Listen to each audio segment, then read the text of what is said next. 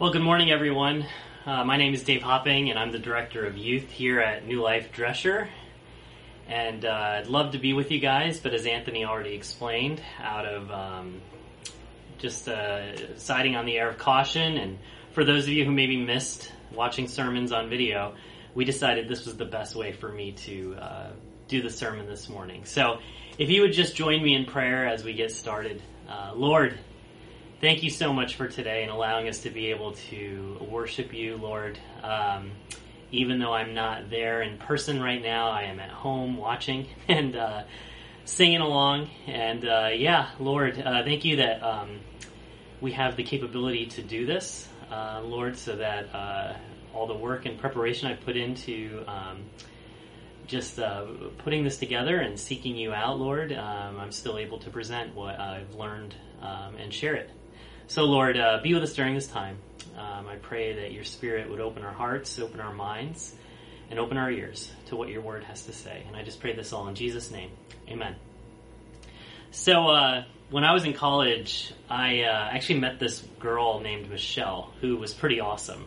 And we uh, we hung out. We, we were in the same communication school. Uh, we were both in Campus Crusade.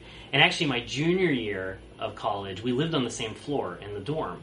And so that year, we actually started hanging out more. And what was cool was, you know, honestly, there was no weird tension of like, you know, ooh, I like her, she likes me, because honestly, she seemed way out of my league. Um, so I had no preconceived notions that like, oh, I would ever date this girl. So hanging out was fun. Like it was really, really a good time. But the more we hung out, uh, we actually got to a point where um, I started to realize, like, uh oh, I really like this girl. What do I do with that? It seemed, seemed like she liked me, but the problem was Michelle had a lot of friends. And in particular, she had a lot of guy friends named Dave. That was kind of confusing for me. I went to her birthday party one time at a restaurant, and all of a sudden, like, all these guys showed up, and I swear to you, 60% of them were named Dave. Um, and then, and yeah, it was just confusing. And I, uh, one weekend, uh, her parents were coming up to visit, and she invited me to meet her parents and have dinner with them on Saturday night of that visit. And I, I was like, this is it. This is the sign I've been waiting for. Michelle must like me because she's inviting me to meet her parents. This has to be it. So that Friday night that they came, they took her out to dinner, and I was I was doing a project, and I ran into a friend of mine, and I said, "Hey, man, tomorrow I'm having dinner with Michelle and her parents. I think this is it. Like, I think she really likes me." And he's like, "Oh, cool." And then he said, "Do you know where she is right now?" I was like, "Yeah, she's at the dinner with her parents." And he said, "Yeah, and another guy named Dave." So here's what happened. Apparently, this is how it worked out in Michelle's head. Um, her parents, she said, "Hey, I've got this guy named Dave. He's really busy Friday night." Um, but Saturday, I would love for you to meet him. I really like him, and, and I would just love for you guys to meet Dave. And they said, That's cool. Well, Friday night, let's still take you out. Do you have any friends that maybe like live far away and their parents don't ever get to come visit? I, we would love to take them out. And Michelle said, Oh, sure. I have my other friend Dave who lives in San Francisco. We could take him. And so that makes total sense. Well, that, that worked out in Michelle's head, but for me, it was super confusing. And to be honest, I, her mother said to me not too long after that, she said, Yeah, I was actually kind of confused about that weekend too. I knew she liked Dave, I just didn't know which one. All this to be said, um, it seemed like she liked me, but it wasn't totally clear. Um, there was this chance that I could just be another Dave in her life. So, on the one hand, I had people around me, like speaking wisdom into the situation, encouraging me. But on the other hand, I also had this fear because there were plenty of times I'd been friend zoned. Um, and so it, it felt like it would be so much more convenient to not rock the boat, right? Because the fear of rejection and also potentially ruining the friendship that we've built, um, because, you know, because made me feel like I couldn't bring up my feelings, um, because I could potentially ruin it all. And I, I had no control over how she felt about me and how she would respond to me telling her how I felt. Now, in the end, like I said, it started to get to a point where it was just way too crazy, and I said, I have to, I have to tell you how I feel, or I'm going to lose my mind. Um, I went out on a limb and I told her how I felt. And spoiler alert, here we are, married, 18 years, three kids. So, why do I share all this? Well, last week we looked at what it means to live wisely. So, as the preacher shared in chapter 2, even though living wisely in vanity uh, is vanity in the sense that the fool and the wise both die. He says in verse 13, um, Then I saw there is more gain in wisdom than in folly, as there is more gain in light than in darkness. So even though uh, wisdom is vanity, he sees that there's more gain to be lived, like when you live in wisdom. So as we've talked about through, throughout Ecclesiastes, uh, we've been pointed to view our lives from the, the, the reality of death. So no matter how much wisdom we have, uh, no matter how much we work and amass, no matter how much fun we have, we're all going to die. That reality isn't meant to, you know, it's not meant to cause us to, to throw away wisdom or to hate our work or abandon fun. It should just allow us, though, to recognize these things as gifts instead of the goal. And so today, in keeping in this, this in view, and the foundation of living wisely that Anthony talked about last week, the preacher now challenges us to look at another harsh reality of life with a different view. And that is, there are things that we don't know and never will, and there are things that are out of our control. In Ecclesiastes 9:11, the preacher says, "Again I saw that under the sun the race is not to the swift, nor the battle to the strong, nor bread to the wise, nor riches to the intelligent, nor favor to those with knowledge, but time and chance happens to them all." So most of us would probably readily acknowledge this, yet we live as to avoid these realities. We think we can or should figure it all out, and, and we live as if we can control things as well. We think if I do everything right, then good will happen. And to an extent, there is cause and effect in this that goes on in the world, but what happens when there's a market collapse, or a diagnosis of cancer, or a worldwide pandemic? Or you wake up on a Saturday morning with a cold when you're supposed to preach the next day. How much you've worked towards, how much you've saved, all of a sudden doesn't have the significance that you thought it once did. And those things may even disappear. So in the end, there are things that we will never know or understand, and there are things that we will never be able to control. And though many of us will, would recognize that as a reality, we still try to live as if it's not true we believe, well, if I work hard enough, then, then I'll succeed. Um, and for some of us, this reality of not being in control or understanding all things is, is so frustrating and real that it causes us to, to just throw our hands up and say, well, then why bother? Well, the preacher addresses these two outlooks in our passage today, which is Ecclesiastes 11, chapter 11, verses 1 through 6. And I would encourage you, open your Bibles and keep them open today. Um, we threw this together last night, and so we don't have all the video and screen stuff. So open your Bibles today. Uh, we're going to be camped out in chapter 11, um, and, and just join me as I, as I read it to you. Cast your bread upon the waters, for you will find it after many days. Give a portion to seven or even to eight, for you know not what disaster may happen on earth. If the clouds are full of rain, they empty themselves on the earth, and if a tree falls to the south or to the north, in the place where the tree falls, there it will lie. He who observes the wind will not sow, and he who regards the clouds will not reap. As you do not know the way the Spirit comes to the bones in the womb of a woman with child, so you do not know the work of God who makes everything. In the morning sow your seed, and at evening withhold not your hand, for you do not know which will prosper, this or that, or whether both alike will be good. So, just as the preacher challenged us to look at life from the perspective of death, today he's going to ask us to view our abilities and what we know from the reality of the unknown or the uncontrollable. And so, as you can see, as I read, we're, we're continuing this proverbial style of, of writing that we were looking at last week. And so, I'm just going to kind of walk through two verses at a time. So, looking at verse one, uh, we see some interesting imagery. Um, cast all your bread upon the, cast your bread upon the waters, for you will find it after many days. Why are we throwing our bread in the water? Like, are we feeding ducks or something? And and also, I'm sh- not sure that if I find bread that I threw in the water many days ago, I'm gonna want that bread. So so what exactly is the preacher talking about here? Well, obviously, it's it's a metaphor. Um, there seems to be debate uh, among scholars as to whether he's talking about uh, business or about charity and generosity, or maybe a mixture of the two between the two verses. Um, most commentators feel that this word cast is kind of a misleading translation, whereas the word send is is better. Um, and the idea of send lends itself probably more towards trade, where where bread would kind of be our, our livelihood or grain. Um, and the idea is that if you invest, uh, you invest it, it will come back to you. And, and honestly, this is this is true. Most great business ventures uh, start with some sort of risk, right? Uh, people investing money into an unknown. Um, some people quitting more secure jobs to pursue a venture that is just starting out with very little security, or even even some people may pick up and move to a new place where they don't know anyone um, just to start a new venture.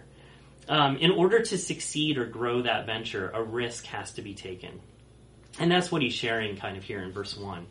And then in verse two, it says to give a portion to seven or, or even to eight you know, Tremper Longman points out that, that the writer here is actually utilizing a technique in Hebrew literature to give the impression of a large number of cases, right?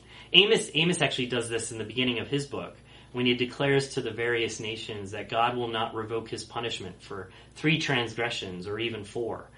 Um, and I think it also should be noticed that seven tends to be a number of perfection in the Bible. So the writer here can be implying to give the perfect amount and then some. So, so if this is talking about business, the idea is to invest and diversify while you have the funds. Um, on the other hand, though, the bread in verse 1 could mean food or nourishment that people need to survive.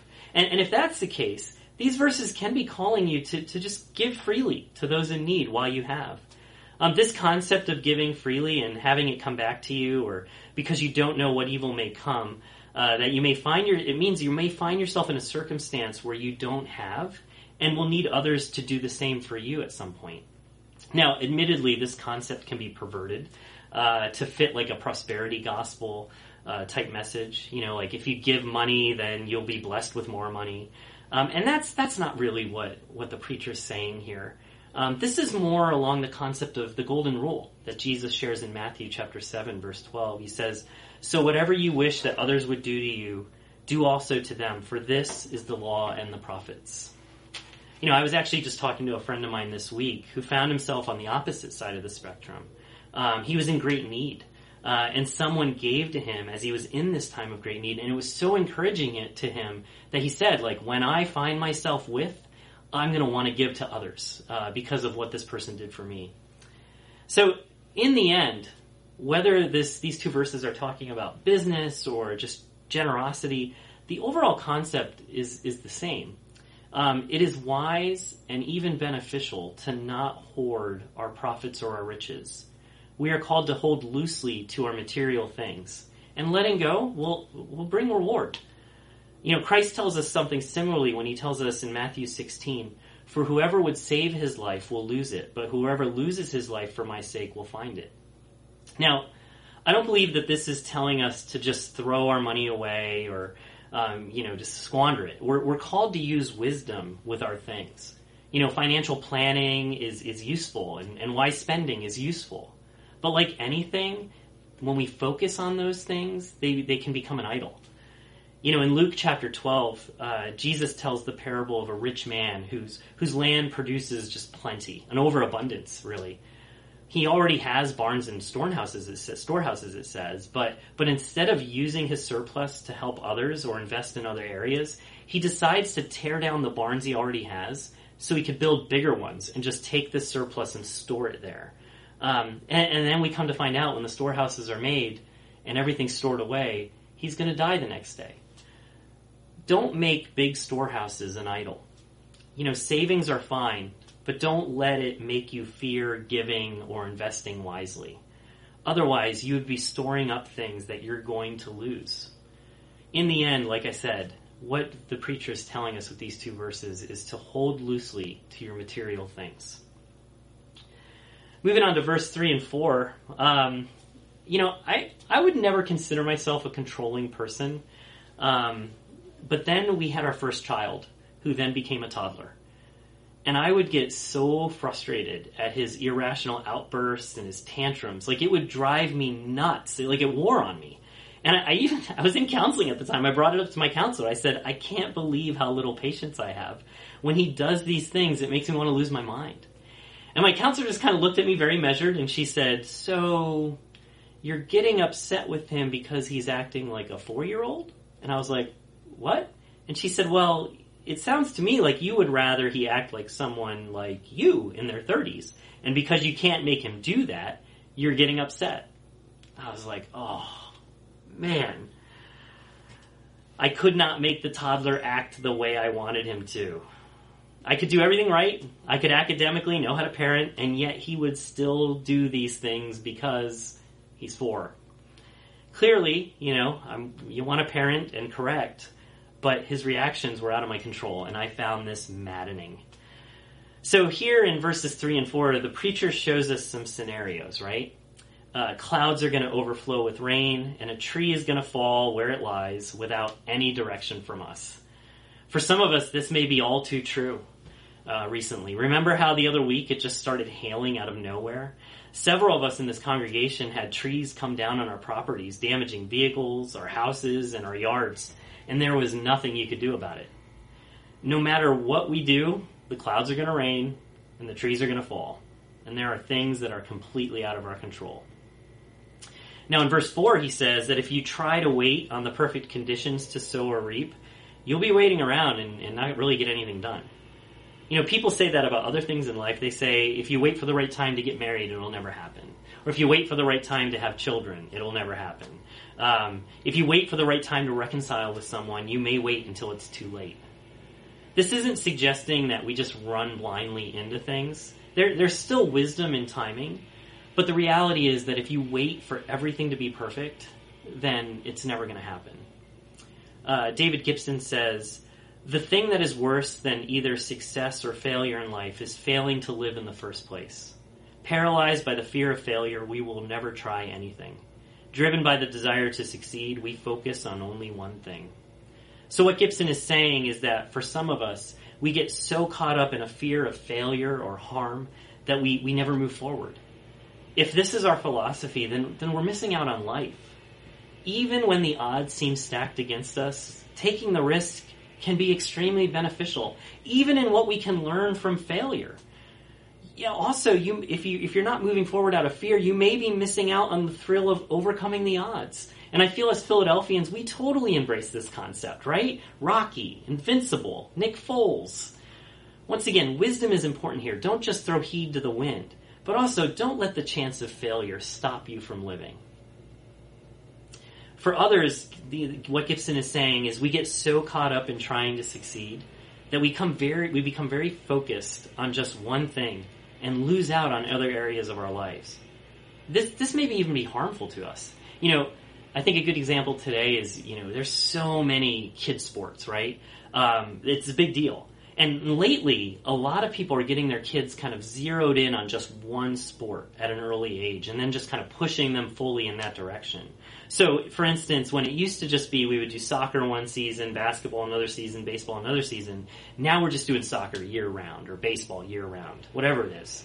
And, and studies are showing that this is actually more harmful to their development as an athlete than it is good.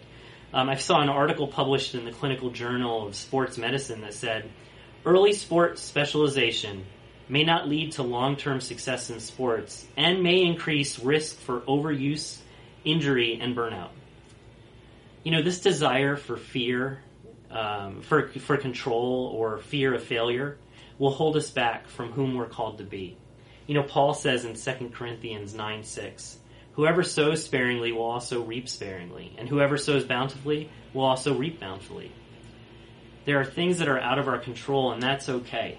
We're still called to live, to serve God, and to love others. So, moving on to verses 5 and 6 here. Um, we have the preacher pointing out that there are certain things that we are just never going to fully understand. And he uses the example of the, the miracle of life. You remember he says in verse 5, As you do not know the way the Spirit comes to the bones in the womb of a woman with child, so you do not know the work of God who makes everything. You know, uh, it should be noted that the writer takes advantage that the same word used for wind, which we saw in verse 4, is also the same word for spirit um, that we see in verse 5. Uh, Jesus similarly util- utilized this and, and perhaps even had this passage in mind when he's talking Nicodemus in John chapter 3, and he explains, Do not marvel that I said to you, you must be born again. The wind blows where it wishes, and you hear its sound, but you do not know where it comes from or where it goes. So it is with everyone who is born of the Spirit. God is God, and we are not. He's the creator, the governor, and the preserver of all things. And so, because of this, He has knowledge and understanding that we never will. He will do things, and things will happen that we will never fully understand because He is God, and we are not. Job was confronted this with, with this reality as he questioned God and, and didn't know what was going on and felt that things were unfair. And God says to him in chapter 38, Have you commanded the morning since your days began and caused the dawn to know its place? Or where is the way to the dwelling of light and where is the place of darkness that you may take it to its territory and that you may discern the paths to its home?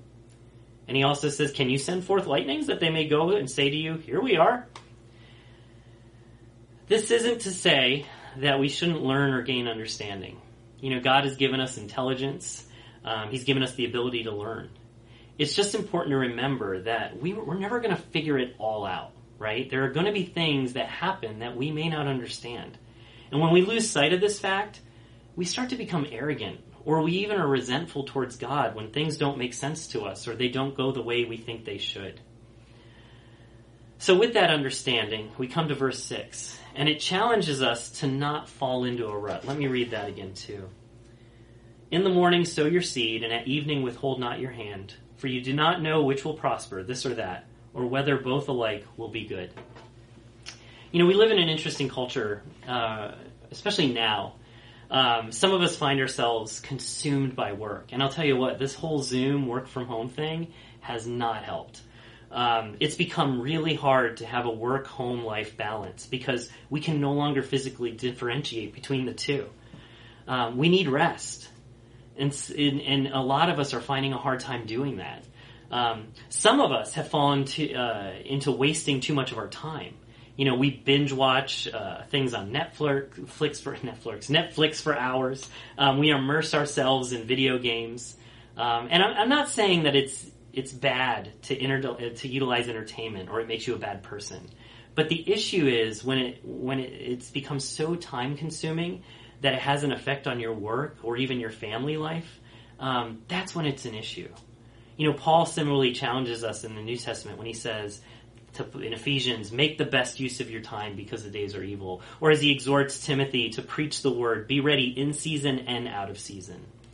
There are going to be things that we don't completely get. But we're called to move forward and to not waste our time. Now, as we kind of wrap up here, I don't know about you, but the reality of all these things is, is still pretty hard to live in. Um, there's there's a tension in the unknown. When when is it when is it when is a risk wise and when is it foolish? When when do we learn what we can and when do we just realize we're never going to know? Where where are these lines? it's hard to see these lines from here beneath the sun. But, brothers and sisters, fortunately, God has not left us alone with just knowledge from under the sun. He's pursued his people by becoming one of us to show and give new life and true life. We, not, we may not be able to control or fully understand everything, but we do know that we have a sovereign God who not only is in control of all things, but has given us the promise of the gospel. Jesus Christ came into this broken world that is full of vanity, and through his death and resurrection, he brought salvation and meaning to this creation. He draws us to himself and makes us children of the living God. So, living in light of the gospel, we're able and compelled to do things that may not make sense by human standards. Like going on missions to places that others won't go because it's not safe or good for our careers and by the way, if you're interested in doing that, I know a lady that can help you out. Um, the gospel is, causes us to choose a career that is not considered as secure or financially profitable. The gospel calls us to associate with people that others try to avoid. The gospel spurs us to do these things because Jesus did it for us and continues to do so. Living in light of the gospel causes us to hold our possessions loosely we can donate and give our money in ways that perhaps don't seem physically right by the world's standards. We are actually encouraged when our children step out of the American dream to become missionaries in a third world country. We know it can be done because Jesus gave up everything for us. And finally, living in light of the gospel will not allow us to live in fear of failure or become full of our perceived successes. Earthly failures oftentimes lead to kingdom successes. Just look at the death of Jesus Christ. Also, the gospel shows us any success we may experience is only possible through the grace and power of Christ. So we recognize any earthly reward as temporary.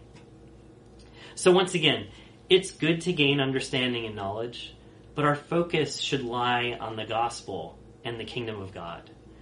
When we recognize that our jobs, our talents, our material possessions are all gifts and even tools for God's kingdom and purposes, it frees us. We're no longer bound to fears or bound to seeking comfort, but we are free to truly live because our life is found in Christ alone.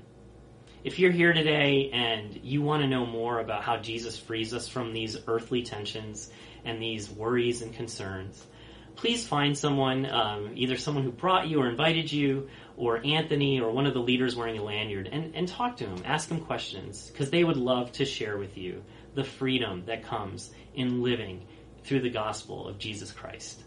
Let's pray. God, once again, I just want to thank you for the opportunity to do this, um, to be able to bring forth your word. Lord, this was. Uh, especially it was it was challenging to me, but it was also encouraging as I studied this, as I read through it, as I discussed it with other people. Lord, I pray, um, I pray that it comes across in this video. Um, I pray that um, we would uh, no longer, you know, seek to to have comfort. That we would no longer seek to um, live in fear of failure, uh, Lord. That we would no longer hold on to our possessions, but Lord, in light of knowing that you are in control, Lord God, and that um, there are going to be things that we don't understand, there are going to be things that we don't uh, control. In light of that, Lord, help us now to live in freedom. Help us to take uh, the appropriate steps in the gospel that maybe may not make sense to the world, but make total sense to you. Help us, Lord. Help us to love you with all our hearts, souls, and minds, and help us to love our neighbors as ourselves, Lord God. I just pray this in Jesus' name. Amen.